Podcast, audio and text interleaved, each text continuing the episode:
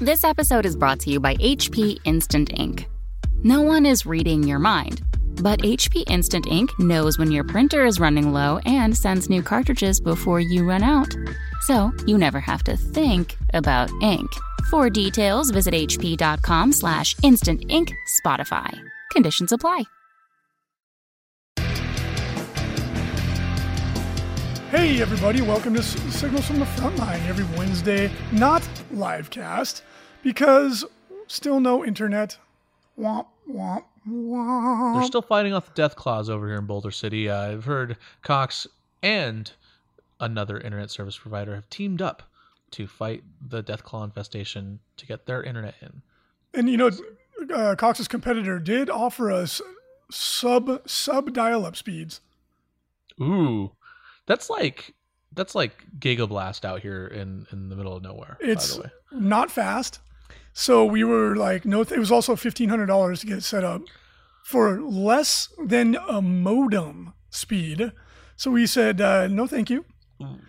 Yeah. Anyway, here we are broadcasting, not live, but it is Wednesday. We are sticking to the schedule, and of course, the show, as always, brought to you by FrontlineGaming.org, where you can get your tabletop gaming goodies at a discount all the days of the week. And I am your host, Mr. Reecius, and with me is the Rhino.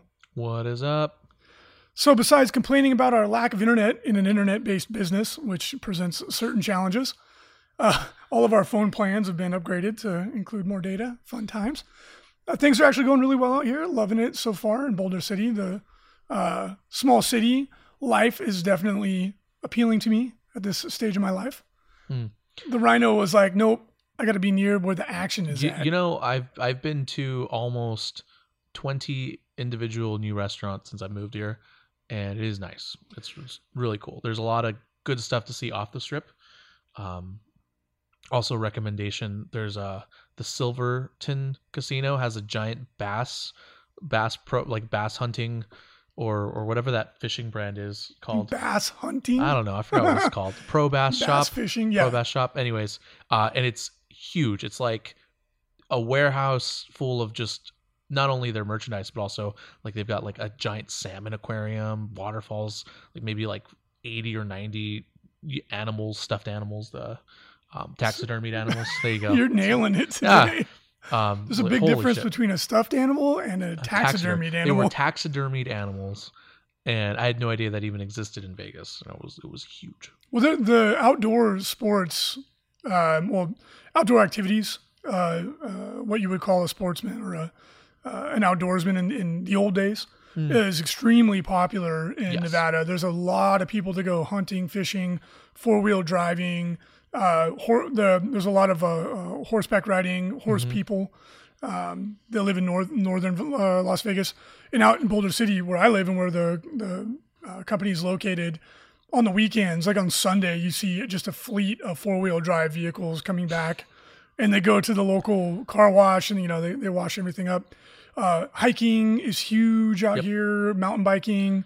My All knee is starting to get better, so um, I'm gonna get myself out there into Red Rock Canyon. It's so pretty. Um, and then of course you have Lake Mead, so a ton of people have boats. There's a lot of that kind of stuff going on out here, more than to, to people who are unfamiliar with the area, um, who think of Vegas as just the Strip or maybe Old Vegas.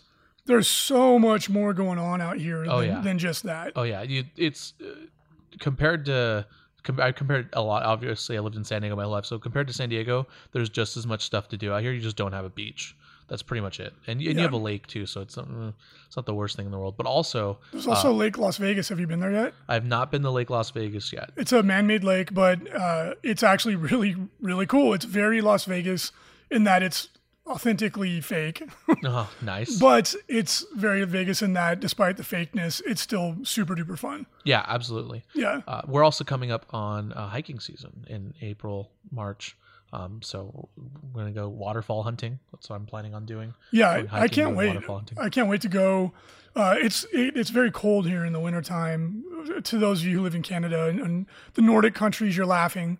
Uh, fairly for us California wimps, it is very cold. uh, yeah, but uh, in the spring and the fall, you get some really nice weather, and then it starts to heat up Yep. obviously in the summer. So at any rate, that aside, um, it is fun uh, to to kind of relate that because it's I think it's very human, uh, and it's funny because you are I think you and I are like pass ships passing in the night right now. You're you're like gaining freedom and going to enjoy the city, and I've been doing that for a long time, and I'm like retreating from the city, and I'm going to the quiet of the small town and loving it.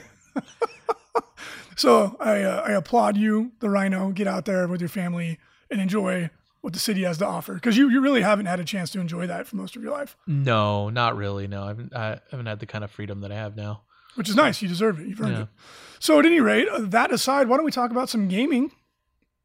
So this week's pre-order for Games Workshop, a lot of really cool stuff, including some Adeptus Titanicus units and releases for the game, the long-awaited Kelermorph for the Genestealer Cult faction, including their Start Collecting box, which is a great value, and the new uh, Commander Shadowsun for Tau, and the latest Psychic Awakening book, uh, which features a, lot of different factions, including obviously Tau, uh, Astra Militarum, and Scions. The Scion stuff is what I've been waiting for. It's very exciting, in my opinion. Uh, and the Astra Militarum portions of that are really, really cool as well. Um, I've been waiting for this. I'm a big guard player, as everybody who listens to this podcast knows. And what guard got is, in my opinion, very good. Uh, and then Genestealer Cult as well. They've been met with kind of an underwhelming response from the community. Um, but to be fair, uh, the, the Eldar Psychic Awakening book, uh, Craftworld Eldar players were very underwhelmed at first And that book is nuts. Like, and that book is good stuff. amazingly good, right? When people fished out the combos, it put them back at the top of the meta Yeah, I don't. I don't actually believe in judging a book until by its cover. Ah, bad jokes.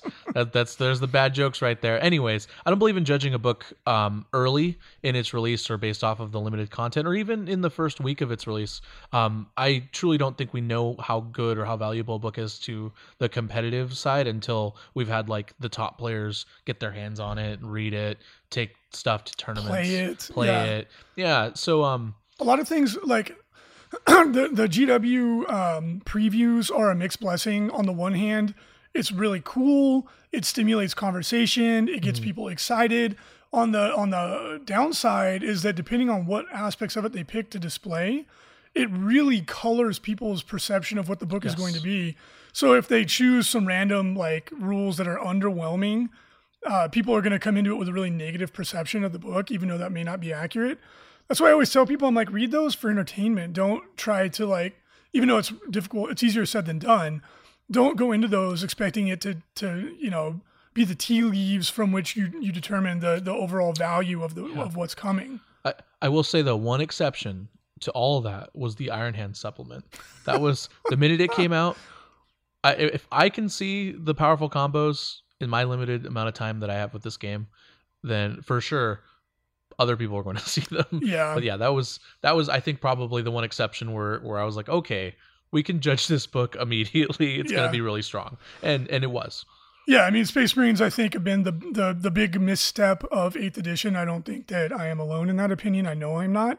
Um, it's not. It's never as good or as bad as people make it out to be. You know, people. A part of the hobby is complaining about the hobby, but um, Space Marines, I think, were the one misstep really um, of Eighth Edition. It's still the game is still growing and wildly popular, but in from a from a match play perspective, that was the blunder of the edition. And, and they've they've corrected course to a certain extent, not as much as I think as a lot of people wanted, um, but you know, there it is. The the Castellan was bad. It was really bad. Uh, people were were doom and glooming it. But the thing with Space Marines is that they're so omnipresent in the in the game. Like almost everybody that plays the game has a Space Marine army. That it really exacerbated the impact that it had. Yeah, and the other thing about the Castellan, um, because I was actually talking to uh, Peter and Val about this, was the Castellan was very much one list, and it, it stuck around for a very long time. It was However, almost it was- a year. Yeah. Yeah, however, it was very predictable. It was it was like you had your guard, you had your your bubble wrap stuff, maybe Admech, Yeah, uh, but it predictably kick your ass every Yeah. single time. Um, but there was there was already tech coming out from players from top players to beat the Castellan list, and the Castellan list, even though um, Brandon Grant did win with it, uh, you it know, was a closely yeah, it was battle. close, Yeah. and there were already players looking to counter it. Um, and the problem with Space Marines is that it's it's not just one list by a mile.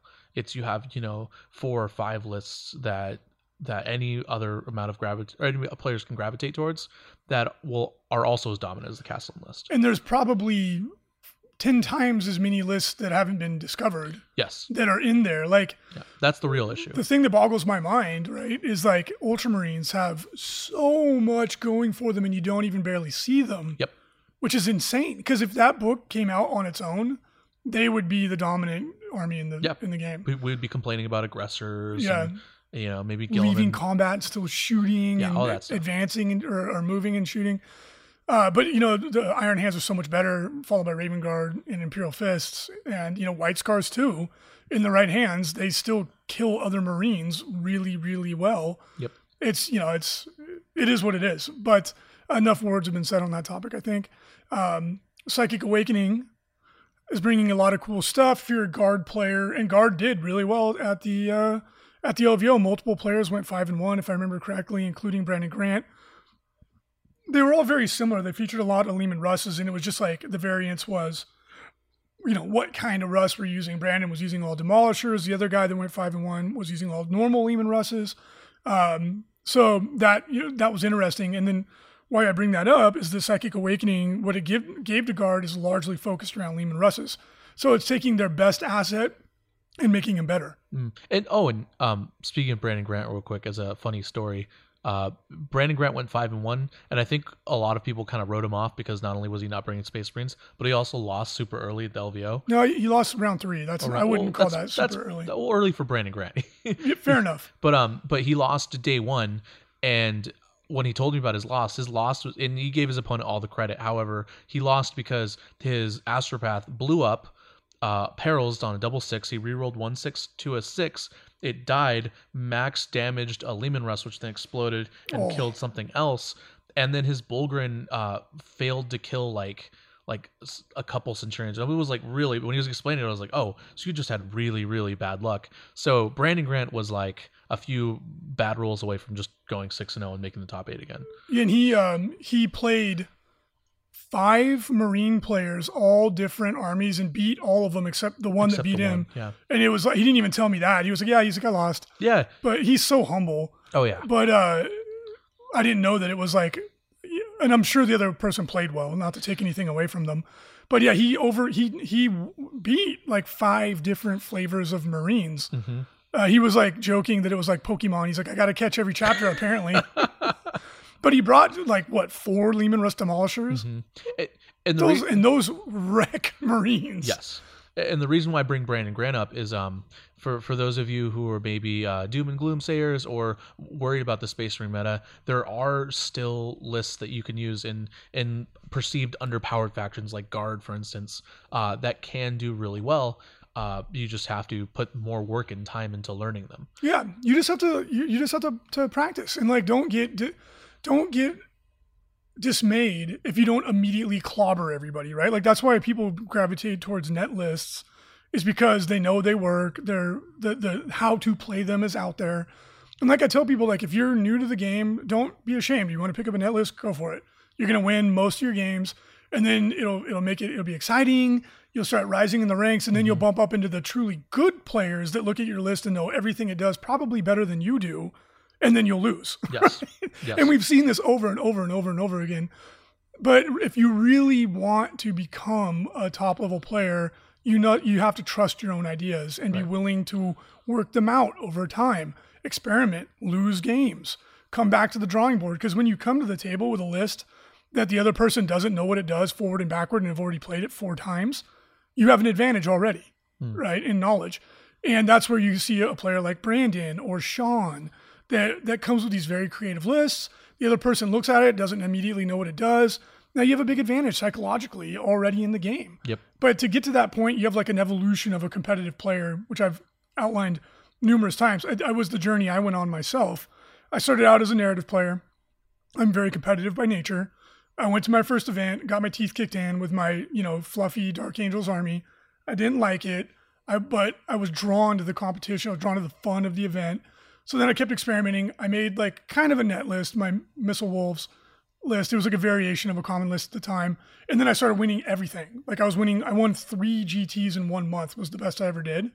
Um, and, and not to toot my own horn, it was just kind of like I was getting the success. It was very exciting.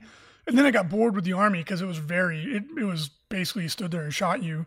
And um, and then I, I developed my FUTDAR list, which everyone told me I was an idiot. Oh, you'll never win with this. There's all these memes from it in the early days of that.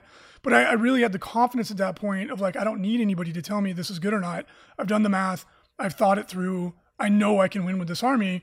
And then when you start doing that, that was that's when you really put your stamp down, right? When you're winning with something that other people don't understand or they think it's bad, that's when you kind of push through to this next plateau of mastery of the game when it's like now people are copying they're they're they're net listing your list that's when you've you've really punched through to a whole different Right. level. And to get there it's a journey that you should enjoy and there's different steps that you get to along the way and a lot of it's just building confidence getting experience and anyone can do it.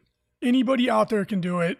Um, so long story short uh, trust your own ideas. I've said this a million times but you're probably right.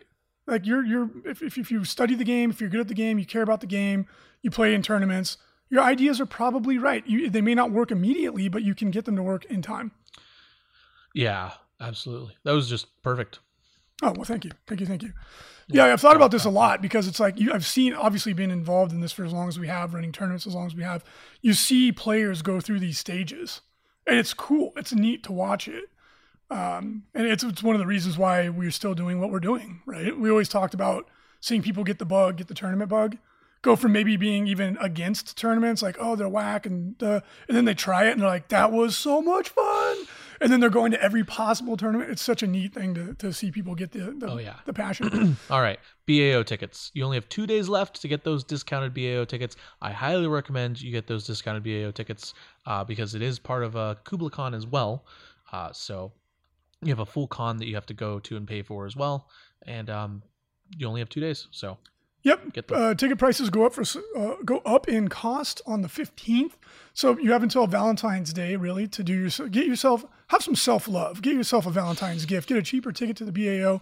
Make sure to read the tickets. The main event tickets come with a con badge. A lot of people were asking that question. Clearly, uh, didn't read the ticket description, which happens all the time. I get it. But uh, if you get one of the main event tickets, it covers your entry into the event. Uh, we are at a different hotel this year. Make sure you look at that. We're at the I don't remember. I can't remember what it's called. It's a beautiful, beautiful hotel right on the water, right next to the San Francisco Airport uh, SFO. Makes it very easy to get in and get out. And uh, if you're coming with your family to do a San Francisco uh, adventure or a um, holiday, uh, it makes it super duper easy. You can um, have your loved ones jump on the BART, which is the name of the uh, subway system in San Francisco, and they can just take it right into the city. It's super convenient very very very convenient. And the hotel price is very reasonable for the bay area of california. So uh, please stay at the hotel if you can. The event organizers are on the hook to book the rooms. That's always the case with these these things. So if you can if it's convenient it's within your budget please do stay at the hotel. And it just makes your life easier. You just walk down to the event. You can socialize easier. You don't have to carry stuff. You don't have to worry about parking trying to fight traffic in the bay area which can be pretty bad so come on out. It's going to be a lot of fun. The ticket prices are very reasonable. And then in March, the what I would call side events, not to be deprecating, uh, they're awesome events. The non-main events, those tickets go up for sale in March. If you're looking for the Long War doubles, 40k RTT, uh, any of these type of events, those tickets go up for sale in March. Yep. Boom. There Gonna you go. be- it's also, gonna be super fun. buy your significant others one tickets for Valentine's Day too. Why not? Why not support the event? Oh, and then one last thing on, on Psychic Awakening, uh, not to hammer that too much. Uh, I'm really, really excited for the uh, Scions rules. I don't know if you had a chance to look at them too much. I have not. So I already thought they were really good. Some of the stuff that they got previously, like the drop force and all that, was re- really good. I've been playing them competitively. I was, excuse me, it's been a while. Uh, but I, I'm actually considering playing them for this season and what little time I actually get to compete these days. So anybody else out there that's got some cool ideas, maybe stuff I missed, if you want to leave it in the comment section over on frontlinegaming.org and talk about some of the fun combos that you've seen in there, let me know because I've got a full Scion beautifully painted army painted by the FLG Paint Studio actually, and um, I, I've been having a ton of fun playing them. So if you've got some cool ideas, You know I'd love to hear them. Just you know what? Just be confident and and uh, Take don't listen to anyone else. Yeah, don't listen to anyone else, and just you know be confident that what you build will be awesome. You don't need the rest of the internet. Yeah, thank you. Yeah, that's that's not doesn't that doesn't mean you can't talk to other people. Of course, it is you don't need validation on your ideas. Absolutely. Um, but there's some fun stuff in there, and I, I'm really excited to put my scions on the table. All right, SoCal. In other news, SoCal Open, which is rapidly becoming one of the premier North American events. It's not just a West Coast event anymore. We have people coming in from other countries for three years in a row now, uh, and it's it's growing extremely rapidly. And it's just a matter of time before it becomes a, a heavyweight super major. Yeah, it it's will not be such be. a good event. Go ahead. Sorry. no, no, it's okay. Go for it, buddy. Oh, I was just saying it's such a good event too. It's it's I've never heard complaints about the actual event after the event, um, except for the one guy who th- who complained about it not being on the beach. That Um, was hilarious. Uh, however, it's just such such such a good event, not just for players but for us as well as organizers. It's I kind of like to think of it as like our like escape event, right? Like uh, that we go out and and run a, t- a tournament that is just so easy to run. It feels like a vacation almost. it's bizarre how like chill the event is like Yes. it is like the quintessence like when you think of a southern california anything you think of the beach you think of palm trees you think of laid back people like enjoying the vibes and all you know like all that kind of like stereotypical socal stuff and the event really does capture that vibe and despite the fact that it's a huge event now it does feel like a breeze like i'm bored half the time Yep. at the event. Um, but it's it's a blast, and it- it's been growing incredibly rapidly. So if you want to come out, please do. The event will be October 24th and 25th, 2020. Uh, we typically put sa- uh, tickets up for sale for this event in March or April. We'll let you know um, as that develops, so that you can plan on setting aside a little little bit of money to grab that ticket. Uh, we will be featuring all the usual suspects: uh, Shadespire Kill Team, uh, 40K, Age Sigmar, all that fun stuff. We're actually looking at some other events as. We'll we'll keep you updated as that develops. And again, it's in beautiful Del Mar, California, right? It's, you know, 400 meters from the water. It's right basically on the beach. So it's a ton of fun. Can't wait to see you there. What is your prediction on how big the events go? I know AOS, they're planning on 64. We'll, solidly put them as a major. What is your prediction on 40K this year? Um, I think I think 40k. I think we'll probably expand a little, but I um I know, uh, you and I I know our uh, kind of the way we run tournaments, the way the method works. We don't tend to to go crazy and go as much can. I I, I think we firmly are in the camp of progressing as much as we can as uh, efficiently as we can, uh, which means that I probably see around 350, 400 players maybe at the most. Um, I don't see it going like to trying to hit like LVO numbers or anything. Um, we certainly can fit a lot of people in that in that warehouse, but I think we hit like what 256 this last year. Yeah, we sold 300? 300 tickets, Yeah. but then I think we had show up. It was like 240 or something Yeah, I like don't, that. I don't think we're gonna. I don't think we're gonna see more than like 10% growth. Well, that's actually. Not. I think we will. I think we've been hmm. seeing pretty aggressive growth across the board. My prediction is that, like you said, I think we'll sell 350 to 400 tickets.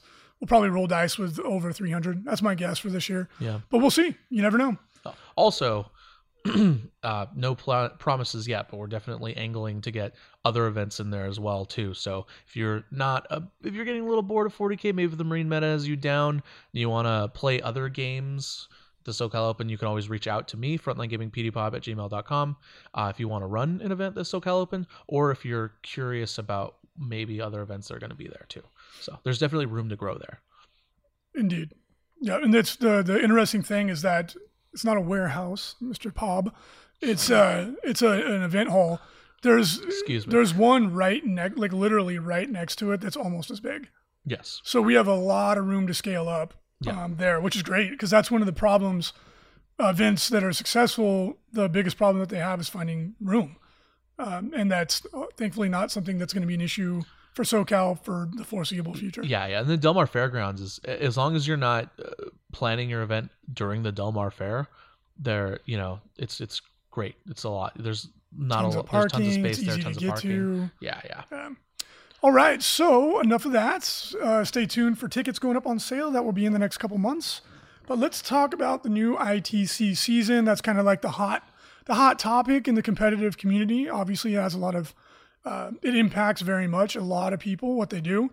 And again, the growth in the ITC this last season was ridiculous.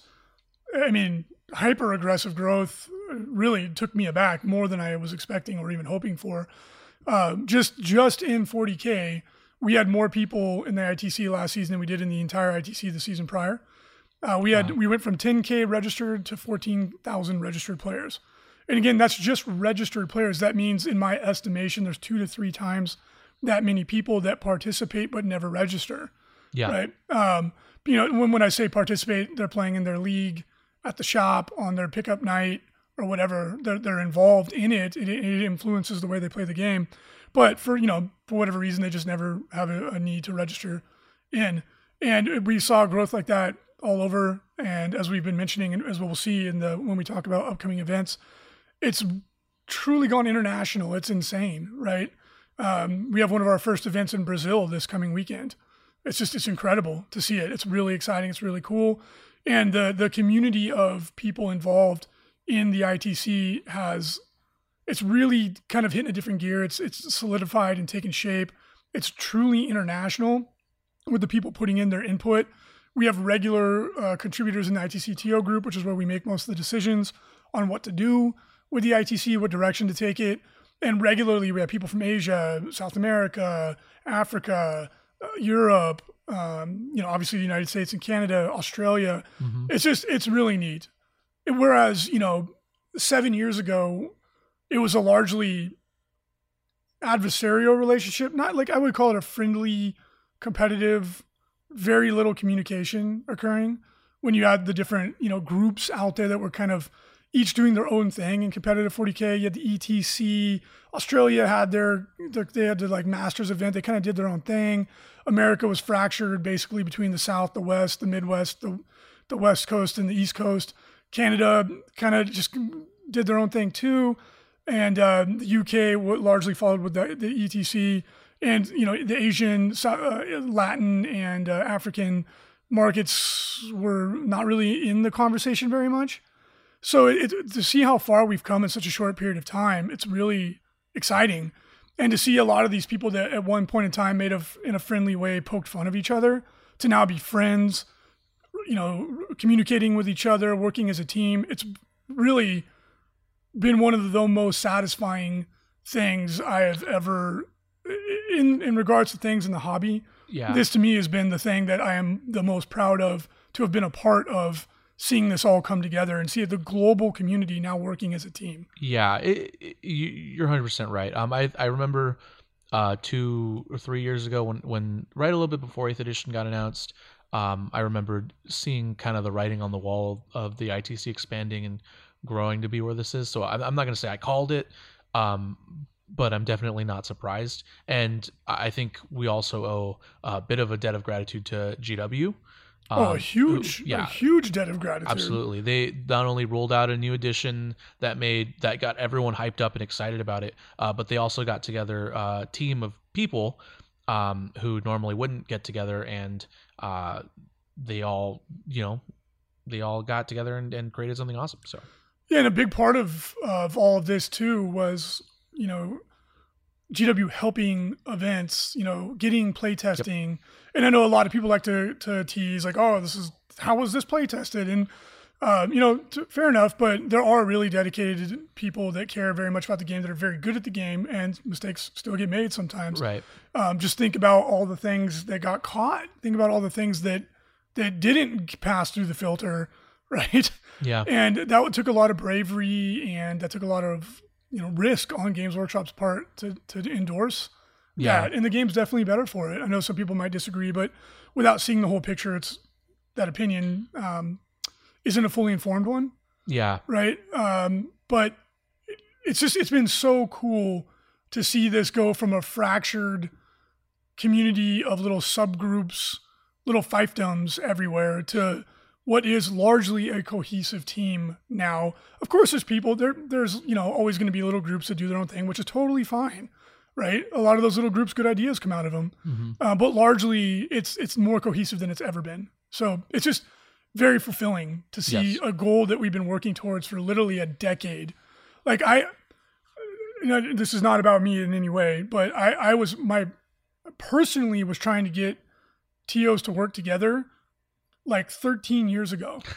And like I swear I swear it's all documented too, right? Like like so long ago was trying to get everybody on the same page and to see it it finally come together and again I'm not taking credit for this at all. It's it, it's a 100% a team effort. But to see a goal that I've been a part of and been working towards, it's just been extremely satisfying um, to see it it really coming to fruition at this stage. Absolutely. Now So- let's talk about. Oh, good. Yeah, I was going to say, you know, enough of that self congratulatory. Uh, Yeah. So let's, let's talk about the aside. things that are going to affect those tens and tens of thousands of people that we just talked about. the segue the segue being that as a result of all that teamwork and awesome you know positive energy um, we're working as a group to update the itc missions so for those of you who are waiting we're almost done the goal is to be done by friday um, if not friday by sunday for sure the 16th but we're hoping to be done on valentine's day so that events this coming weekend if they are bold enough to do that can use them. A lot of the TOs in the group are already playtesting these. A lot of the ideas we have have already been used um, in the last couple weekends. Uh, the TOs have already been uh, applying it in their lo- local groups. So we've already gotten a lot of feedback on it. And um, it's interesting because there's so many voices and, you know, navigating that is presents its own challenges. Everyone in the, the TO group has earned a, a chance to have their voice be heard, but everyone's coming with different ideas, uh, different attitudes about game development, playtesting. So navigating that has been interesting, but it's been a, a largely cohesive and smooth process. And I know you guys talked about it on Chapter Tactics, right, Pablo? Yes, we absolutely did. Yeah, Steve was. Uh, ch- I haven't had a chance to listen to that yet. Oh, okay. Um, Uh, yeah, I highly recommend you do. Um, uh, Steve Pamprine and Salty John and Scary, all we all came on. We talked uh, mission design theory, uh, kind of our own personal thoughts on on what direction the mission should go, what we liked about them currently, what we didn't like. Um, it was a really really good episode. I highly recommend you listen to. This chapter tactics episode one forty six. Um, and it yeah, it's just we talked a lot about the direction, the possible directions the ITC could go, and we uh, more importantly opened up a discussion to the public in the comment sections on YouTube and Frontline uh, about what we could do or what could happen. Yeah, so check that out. And I definitely, well, I usually try to listen to all the podcasts on the FLGN Frontline Gaming Network, but obviously not as busy as we are. We don't always get a chance to. Um, and then also check out the Art of War. Consider them for some list coaching services if that's something that appeals to you. They have a really interesting Gene Circle uh, Lathuris yeah, uh, um, out right now. So if you're if you're uh, he beat I think five Space Marine players at CanCon to to like I think a five own record or something. I, I'm probably butchering that. However, um, eh, more importantly, uh, he's running uh, what many many many people consider to be an underpowered or even dead faction, and did really well at the second largest uh, event of the of that weekend, which was CanCon, which is not to take away from CanCon because the other largest event was the LVO. Um, so CanCon was definitely a huge event, and uh, I highly recommend listening to that episode. It's really good. yeah. And then, of course, always tune into Stat Center where you can hear the Falcon and Val Heffelfinger talk about what's what, crunching numbers, and giving you all the latest scoop on the tournament scene. but back to the point. Um, so, yeah, since you guys covered in depth a lot of the theory, um, we can gloss over that because I'm sure you all did a great job, and I'll make sure to listen Absolutely. myself. So where we're at to give you all a status update that aren't you know in the loop, so to speak. We always strive to be transparent here at Frontline Gaming. We feel that's important. Uh, we have added in the super major designation officially. It's already a colloquialism in common use, and uh, what that is is an event with 205 or more players and seven or more rounds. And uh, it doesn't. You don't have to go to a super major. It doesn't influence your score. Um, you know, you don't need you don't need one to get a full score but it's it's like a nice tip of the hat to the the truly big events that are typically going to be run over uh, three days. Yeah. Also, as I hinted at last week or mentioned last week, not really a hint. Um, there's nothing there, but it it does make a it does create a level of organization uh, that could help us in the future, right? So if we if we want to go the circuit route or if we want to go the pro route, quote unquote, uh, the designation of super major is something that we need to already have lying around. Uh, so that's that's not a hint at, at, anything that's coming or anything. That's just my own kind of thoughts. Uh, so it's really good to just have. Yeah, and, and like the, my attitude is always to be a realist. If people are already using the term and that you know, like it might yes. as well just oh, yeah. roll with it. Uh, there's no reason to fight the tide on something like that. So that's been uh, designated for 40k champs for your ITC score. I'm sorry for 40k, only 40k, not for any other of the games in the ITC circuit. In order to maximize your score, you need six events. It used to be five. We've bumped up to six because there's so many more people participating and going to so many more events that for the average person it really won't change anything. But for the uh, for the players that are in the hunt, it'll make it a lot more exciting. Uh, and then to maximize your faction score, it's five events now. It used to be four. Uh, we're adding in three new missions to the existing six. These will deviate from the main six fairly significantly. It's going to be the same. They'll be similar when you, you'll look at them, and it's not like a wild uh, deviation from ITC standard missions. But one of the biggest points of feedback that we've gotten is that the ITC missions can feel the same. And for especially more casual competitive players or just strictly casual players, they might even feel like they're boring because they feel so similar. The nuance between them is not is lost on them. Not to imply that they're not smart or not good at the game. It's just not it's not scratching the itch that they want. So we've decided to add in three new missions for a total uh, stable of nine missions. Most of our events will still run missions one through six, but missions seven, eight, and nine are going to be a little bit more add some variety there's some pretty unique ideas in there. And hopefully, for TOs that want to spice things up or just mix it up or appeal to your more casual competitive uh, constituents, so to speak, this will give you uh, something to do that with and hopefully still be balanced and fun. Uh, we're also going to officially recognize chapter approved missions as ITC official. Anybody who's involved knows that you can already do that. But for some people, it needs to be in the pack. So we're simply going to say if you so choose, you can run chapter approved missions and count as being an ITC event. Just make sure to make that clear to your attendees ahead of time, obviously.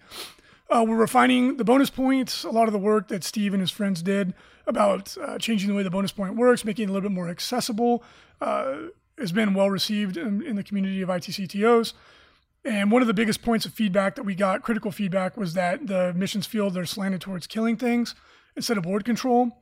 I don't fully agree with that myself. Um, I know the missions were designed actually slanted towards holding objectives, but I think in practice it, it doesn't feel that way. So we're working towards making the bonus point easier to get. And then in the primary mission, that's going to make it more even slanted even more towards holding objectives instead of killing things. And we're currently in the process of refining secondaries. Uh, we're looking at possibly adding some in, either dropping or changing ones that aren't as popular, like King of the Hill and looking at adding in some some uh, different kinds of secondaries, and we're strongly considering categorizing them aggressive, defensive, and you have to pick at least one of each.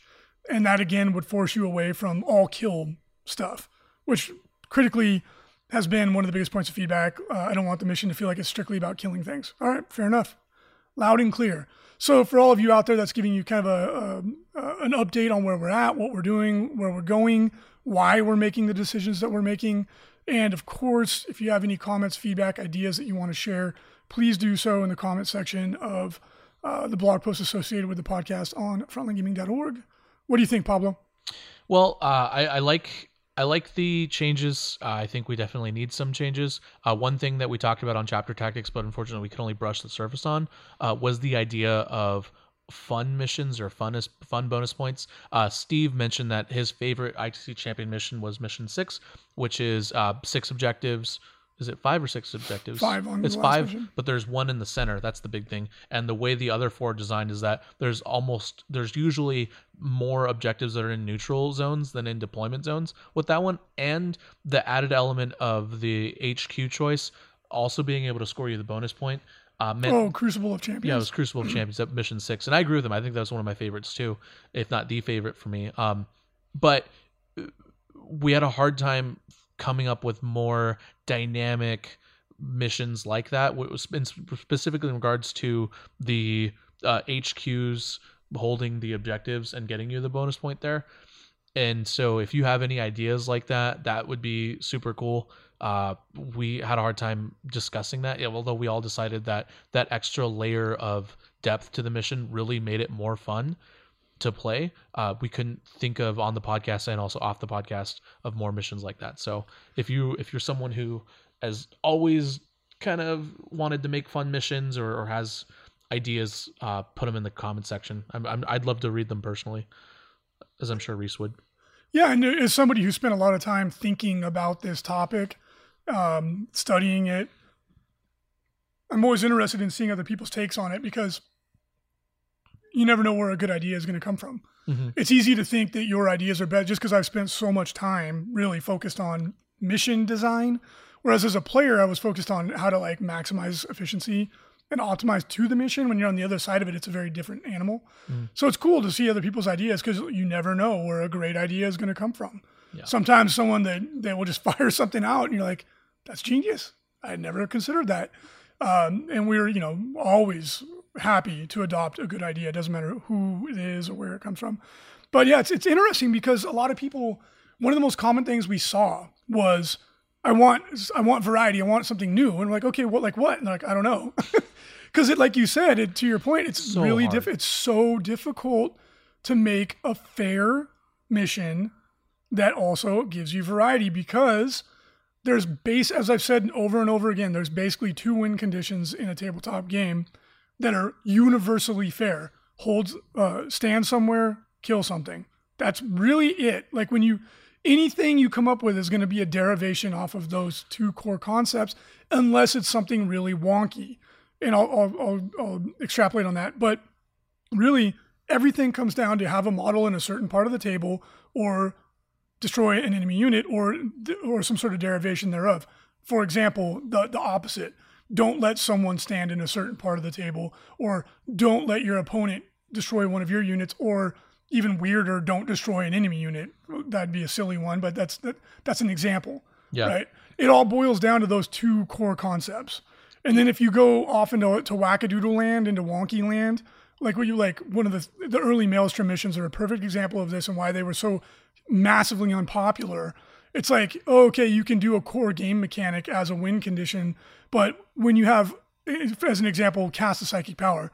Well, when you intentionally design every army to be different, that's obviously a dead duck on arrival because some armies literally can't do it Yeah. or if because a lot of the ideas are like, oh, what if you cast three psychic powers in one turn and get a point? I'm like, Eldar will auto get that's four points in the bag every single time. That's a, a poor mission because for some armies it is ridiculously easy to do, and for some armies it's literally impossible. So when you when you deviate from the core the two core concepts, stand somewhere, kill something, you start to create very imbalanced um, win conditions, which makes for a very poor mission. Yeah. Uh, yeah, there's this this subject is actually huge. The game mission design theory and game theory is something you can go to school for and now get doctorates for. Right? There's there's people who who get full on careers just looking into game theory and, and mission design theory and things like this. Well, So game theory itself is a topic that is applicable to anything, anything, yeah, and it's actually extremely interesting. yes, it Um, is. But you know, they use game theory in business and in the military. Yep. um, absolutely but but uh, one thing that um if you are someone who's who's looking into creating a good mission set not just for 40k but in general one thing i've learned is to look at commonalities is uh, uh factors or things in lists or uh games that every player has to deal with every player has access to things like uh, hq choices everyone in 40k has to have an hq choice I guess I guess maybe not knights. I tech, Oh, they- oh, they no, they do. do. They have to make a warlord and stuff. But um, uh, characters, HQ choices, uh, and you can go is even broader, like de, uh, the uh, what do you call it? detachments? There you go. Everyone has to have a detachment. One detachment, two or three. So I Yeah. don't know. Just you just look at commonalities and, and go from there. Start messing with them. There's so much stuff though. And that's why the, the core idea of the ITC missions and why they've, in my opinion, been so successful is that the primary mission is the basic two things you're doing in every single game, no matter what army you have. Mm-hmm. You're always trying to hold objectives, destroy the enemy. Yep. That's why it works. And then the secondaries are where you can have room to get creative. They're where you have room to try and combat things that are problematic in the meta. Uh, those are where you can uh, give tools to people to be creative, right? Engineers is a perfect example of that. You can use a unit that has that's a crappy unit in every other regard, sucks at killing things. It's not mobile, but it can sit on an objective and engineer it. That allows for a lot more creativity in list design. Or if you know you have a scenario where Centurions are running amok, well, Gangbusters is now a really good tool to allow somebody to combat units like that and score points, even if they don't destroy the whole unit. So that, that that's the secondaries of what give you a lot of room for flexibility, fun, um, and that that's where you can really deviate from things because the the fact that they're they're selectable by the player means that they don't have to apply to every army equally, right? You simply choose the one that appears to you to be the best option given your opponent, the you know everything else, the, the terrain, etc. And that's why the combination of progressive set primaries with selectable secondaries works so well. Mm-hmm. Uh, it, it, gives you the flexibility to cover a game that's dynamic, um, and then you know always relying on the core ideas of what are you going to be doing when you're playing a war game. Right. So yeah, fire us out those ideas, and again, thanks to everybody who's been a part of the creative process. We appreciate it, and they would not be as good as they are without all the feedback that we get. And some people think they suck, so that's fine too. They would suck even more without all the help we get from everybody else. all right. I, upcoming 40K ITC events. However, before we talk about the upcoming 40K ITC events this weekend, consider supporting the ITC's Patreon to keep the ITC rolling along and growing for just $5 a month. Well, you, you can do from one to more. Well, you can do from one to more, but for just $5 or more a month, uh, you can help support Reese and his beard trimming fund because he does need to get that beard I need trimmed. to shave bad. Absolutely. Well, uh, you're you, one to talk here, buddy. Yeah, it's absolutely true. Hold on, hold on. That's why you submit. That's why you go to the Chapter Tactics Patreon to get my beard. So whoever's beard you want to see get shaved or trimmed, uh, also, more importantly, support the ITC. You can also get cool stuff like list feedback from Reese, TO feedback, which I think is actually the bigger thing. Uh, because uh, if, if we had a Michael Jordan of 40k tournaments, I think Reese would probably qualify for that because he's so freaking good at running events. This is insane. Thank you. That was a nice thing to say. I appreciate yeah. it. Well, they don't come often, so well I'll in take it. them when I can get them. Uh, but but seriously though, uh, support support the ITC if you if you use it regularly. Uh, it does affect you, and more importantly, if you're really looking to up your TO game, I highly recommend signing up for some of those higher tiers and getting feedback from Reese because it is very helpful. I agree. Yeah. So if you sign up for the highest tier, um, I will provide consultative service on running an event or opening a game store. Um, those are the two. Those are two of the most common questions I've ever gotten. Hey, I want help running my event. Hey, I want help running a game store, and uh, you know, time is valuable. So I decided to weave it into the Patreon. And if that's something you're interested in, and you think that my input would be of value to you, consider signing up to the highest level. Absolutely. All right, let's take a look at upcoming ITC events. I have to say, I think this is the most international weekend it's a lot I've ever seen. It's, let's let's just crazy. go down. So we got uh, it's a con in Galway, Ireland. Fizzy's um, Prevernal Tournament number eight in Chiang Mai, Thailand. Brains and Gore in New South Wales, Australia. The Warhammer 40k RTT number one in Västerås, Sweden. Uh, Torneo por Parejas Warhammer 40k in, in Bolivia, in Cochabamba, Bolivia. And then 40k ITC Maelstrom tournament in Battle Creek, Michigan. That is insane. We that have to is, go through six tournaments before we get to a tournament in the U.S. Yeah, and then we, the next one is in uh, London, the Wargaming Guild Open, and then we've got uh, the rest of them are yeah no they're almost all international events. Well, yeah, there's only two events in the U.S. The Where's the Free Beer event in Germantown, Maryland, Maryland. Uh, and then uh, we've got event in Sweden, Dogma V3 in Spain, and then finally on uh, in Brazil, the Portugal Open in Brazil. That's nuts, dude. We just covered. We just went around the world. we just did yeah, we went everywhere. We just did a global tour in one weekend. These are 40k events from Brazil to Spain, we hit all but two continents, multiple in Sweden, England, the United States, Ireland. Yeah, yeah. every continent except Africa and uh, the one Antarctica. Yeah, and how cool is that? That's pretty cool, right? By the way, if there ever, ever, ever is an event in Antarctica, Antarctica, please reach out to us. It's been 65 degrees in Antarctica, so maybe maybe now's the time. The, that's know. short. That's shorts weather. I, I will personally buy product for myself to help pride support your event if you have an event in Antarctica. Maybe just go on the flat Earth tour, and then since that's the end of the world, just jump off, play a game. You, you can go. knock out like three birds with one stone, dude. Boom, there you go. That's amazing. But uh, joking aside, this is super cool. I'm not joking. No. Upcoming Age of Sigmar ITC events. Uh, there's a ton this coming month, um, all mostly in the United States. Uh, and the Age of Sigmar ITC is picking up steam as well. Mm. But make sure to go in, check it out. There's a ton of events coming up. Support your local events, get them points, have the funds. And then, of course, we were focusing a lot on 40K, but um, the Age of Sigmar, it's funny, the Age of Sigmar ITC crew, it's so much like simpler because it's like, oh, we're just playing the book missions. Yeah. And I was talking to everybody. I'm like, hey guys, is there anything we need to do? Anything we need to think about? They're like, no. I was like, this is great. so uh, for for Age of Sigmar ITC, we are updating the factions because they've had a lot of consolidation of factions. So a lot of those, you know, little subgroups are going into bigger groups, and we're updating the the factions for to rep- reflect that. Good. Thank you, GW. Yeah. All right, let's take a look at the rankings. Current 40K ITC top five. Vic VJ in first place. He's gone to three events, and it's three weeks in. That's dedication. Oh yeah. That's dedication. Not only is that, but it's, it's He's he's, almost got 600 points. That's almost a major event. That's like- multiple. That's that's three. Yeah, that's crazy. Vic, Well done. keep it up, man. Well done. Colin McDade in second, Gregory Westwood in third, Patrick Little in fourth. Excuse me. Phil Barfoot in fifth. 40K Hobby Track, top five. Uh, John Lennon. What? I've Oh, seen your army, well, John. hold on, who, are you, on. who are you bribing for this? Um, we had like a five way tie at an event. We'll make sure to take a look at that. I think they may have scored it incorrectly. But for now, let's give them their uh, recognition. We got John Lennon, Andrew Gonyo, Richard Siegler, Nick Nanavati, Colin and. Colin Sherman all tied for first.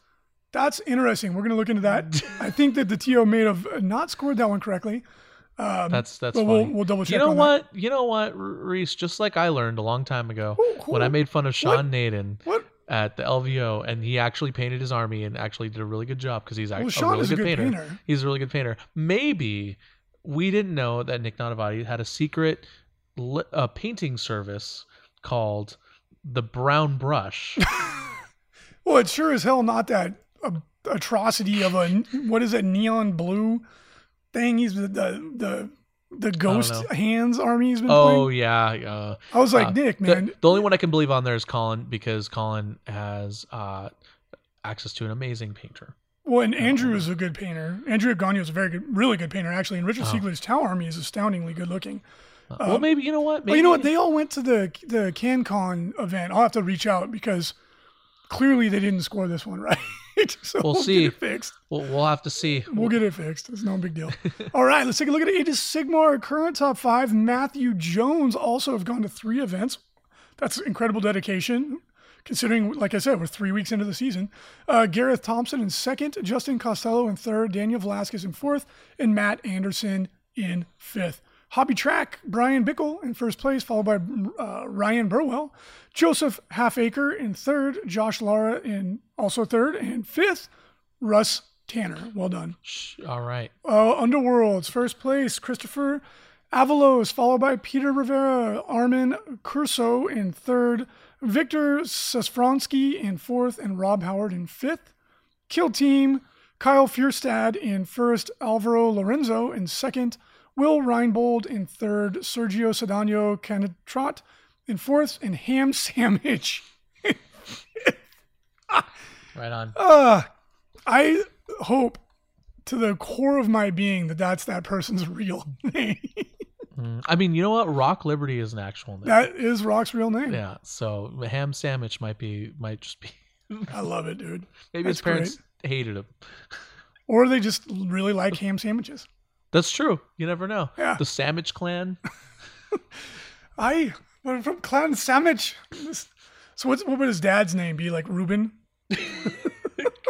Cordon Bleu. Uh, cordon- San- anyways. A good. uh He's like, this is my wife, uh, French dip. Oh no. right, we're getting into the weeds now. Uh, all right. Well, anyway, thank you so much for joining us for this lovely episode number 671 Jeez. of Signals from the Frontline.